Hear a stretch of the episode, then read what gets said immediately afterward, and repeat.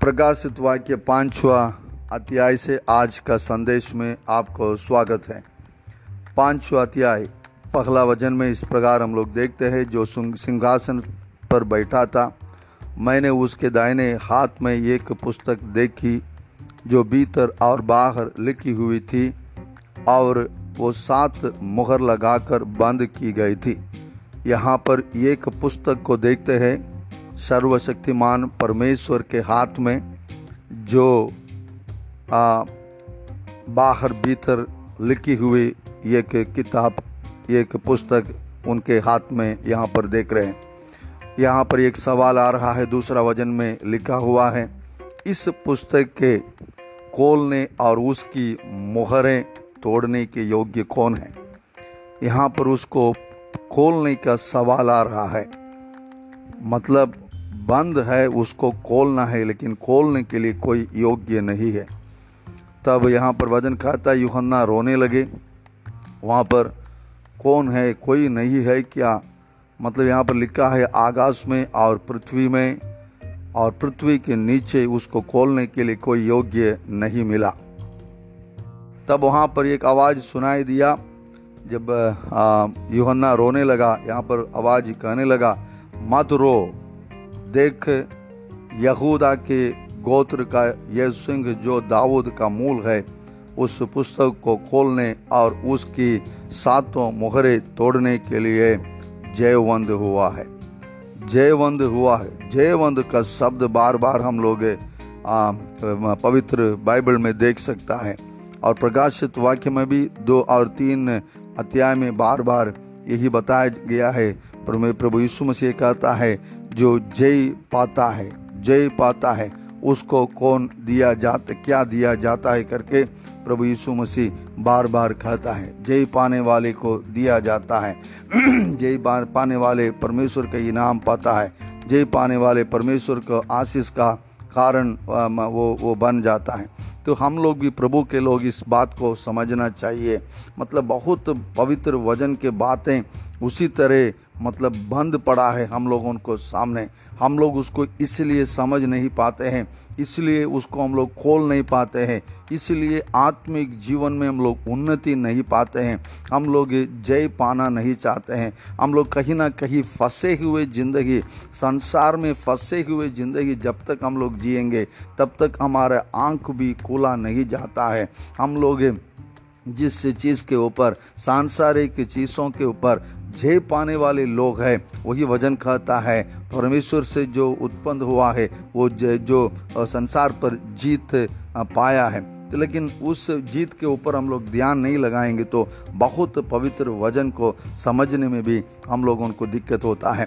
तब यहाँ पर आवाज़ आया जो यहूदा के खोत्र का वो सिंह है यीशु मसीह के बारे में बताया गया है। तब युहन्ना वहाँ पर देख रहा है, वज़न छः में देखता है देख रहा है। वो सिंह के बारे में बताया गया, लेकिन वहाँ पर देखते हैं, वध किया हुआ मेमना खड़ा वहाँ पर देखा। मतलब वहाँ पर देखने के समय मानो एक वध किया हुआ मेमना खड़ा देखा। सिंह को सुना, लेकिन देखा यहाँ पर मेमना को। तो यहाँ पर प्रभु यीशु मसीह जो सिंह है, यहूदा का सिंह है, लेकिन वो मेमना जैसे वहाँ पर खड़ा, खड़े थे। हम लोग भी पवित्र ज़िंदगी बिताने के लिए, प्रभु के लिए, जीने के लिए, जय पाने के लिए एक सिंह जैसे हम लोग जित रखना चाहिए।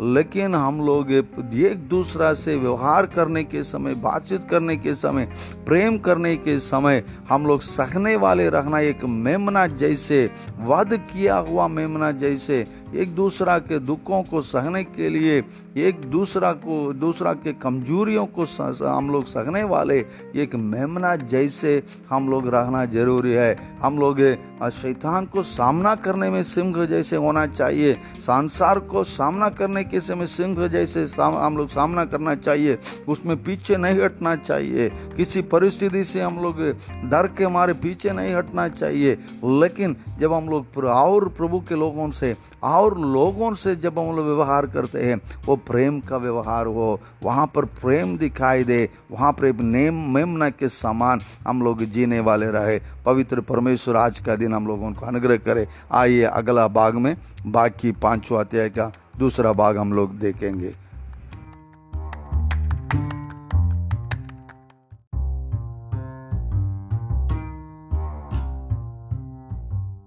पहला भाग में यहूदा का, यहूदा गोत्र का सिंह लेकिन मेमना बनकर यीशु मसीह के बारे में देखे थे। आठवां वज़न में देखते जब उसने पुस्तक ले ली, एक पुस्तक के बारे में देखे, जो बंद मोहरों के द्वारा बंद किया हुआ पुस्तक, उसको खोलने का सवाल आया। उसका योग्य केवल यीशु मसीह रहा। वो उस पुस्तक को, मेमना उस पुस्तक को लेकर के, वहाँ पर उसके बारे में क्या हुआ, यही हम लोग देखते हैं। जब उसने पुस्तक ले ली तो वे चारों प्राणी और चौबीस प्राचीन उस मेमने के सामने गिर पड़े और उनमें से हर एक के हाथ में वीणा, स्तुति करने के लिए, गीत गाने के लिए वीणा रहा और दूब, एक बात, दूब जो पवित्र लोगों की प्रार्थनाएँ है, उस दूब से भरे हुए सोने के कटो, कटोरे थे। यहाँ पर सोने के कटोरे जिसमें दूब दूब मतलब पवित्र लोगों की प्रार्थना करके बताया गया है। पवित्र लोगों का प्रार्थना दूब जैसे है। जो दूब जलाते हैं, उस तरह प्रार्थना, जो भी प्रार्थना इस धरती से हम लोग प्रभु के नाम से लेते सब प्रार्थना, एक भी प्रार्थना वहाँ पर नुकसान नहीं हो रहा है। कुछ भी वेस्ट नहीं हो रहा, सब चीज़ वहाँ पर कटोरे में रखे गए हैं। हर प्रार्थना वहाँ पर रखे गए हैं। हर दिन हम लोग प्रार्थना करते हैं, परमे, प्रभु का प्रार्थना कहते हैं। हो सकता है हर दिन आप तीन बार कहते हैं। हर दिन आप आप स्तुति बलि चढ़ाते हैं। हर दिन जो भी प्रार्थना किया जाए, हर दिन हम लोग बोलते हैं परमेश्वर तेरे, तेरा राज्य आए, तेरा राज्य आए। ये जब प्रार्थना आए हर प्रार्थना एक भी वो मतलब अनसुनी नहीं किया जा रहा है। ये सारे पवित्र लोगों का प्रार्थना वहाँ पर कटोरे में रखा गया है। दूब के जैसे वहाँ पर मतलब एक खुशबू देते हुए परमेश्वर उससे बहुत पसंद करते हैं। मतलब ऐसे पवित्र लोगों का प्रार्थना वहाँ पर रखा हुआ था। उसका सोने के एक कटोरे के बारे में यहाँ पर हम लोग देखते हैं। इसलिए हम लोग भी प्रार्थना करने वाले। कभी हम लोग प्रार्थना में हम लोग लालच हम लोग हम लोग आल, आलसी नहीं होना चाहिए प्रार्थना के लिए। और जित के साथ प्रार्थना करने वाले रहे विश्वास के साथ प्रार्थना करने वाले रहे क्योंकि हमारा प्रार्थना कभी नुकसान नहीं होता है। सब वहाँ पर सुनाया जा है सब चीज़ वहाँ पर रखा गया है करके हम लोग देखते हैं। और उसके बाद बारह वज़न में हम लोग यहाँ पर देखते हैं सब लोग उनको स्तुति करते हैं।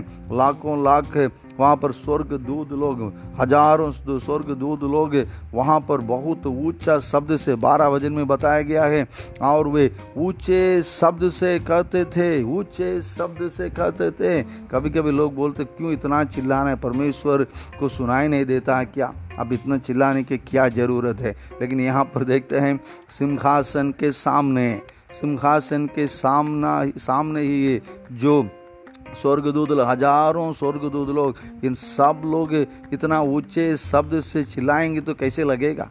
तो परमेश्वर को सुनाई नहीं दिया, क्या इसलिए इन लोग चिल्ला रहे? वो नहीं है। उत्साह को दर्शाता है। जब एक व्यक्ति के अंदर उत्साह आ जाता है तो परमेश्वर को वो उसी तरह स्तुति करने लगता है। इसलिए जो हम लोग भी प्रभु को उसी तरह हम लोग स्तुति करें, ऊँचा आवाज़ से परमेश्वर को महिमा करें, परमेश्वर को स्तुति गीत गाए, परमेश्वर उसको चाहते हैं। परमेश्वर हमारा प्रार्थना और स्तुति आराधना स्वर्ग तो इन चीज़ों से भरा हुआ करके हम लोग यहाँ पर देखते हैं। वहाँ पर जो सिंहासन में बैठा हुआ, वो परमेश्वर पिता को जो वहाँ पर आदर, महिमा दिया गया है वही महिमा प्रभु यीशु मसीह को भी दिया जाता है। इससे ये हम लोग को समझ में आ रहा है, यीशु मसीह भी परमेश्वर है, वो मनुष्य का रूप लेकर आया, वो ही परमेश्वर है, वो परमेश्वर एक ही है, लेकिन वो मर्म वो जो मनुष्य का रूप लेकर आया, इसलिए यीशु मसीह भी सारे आदर का मतलब योग्य है। जो सिंहासन पर बैठा है,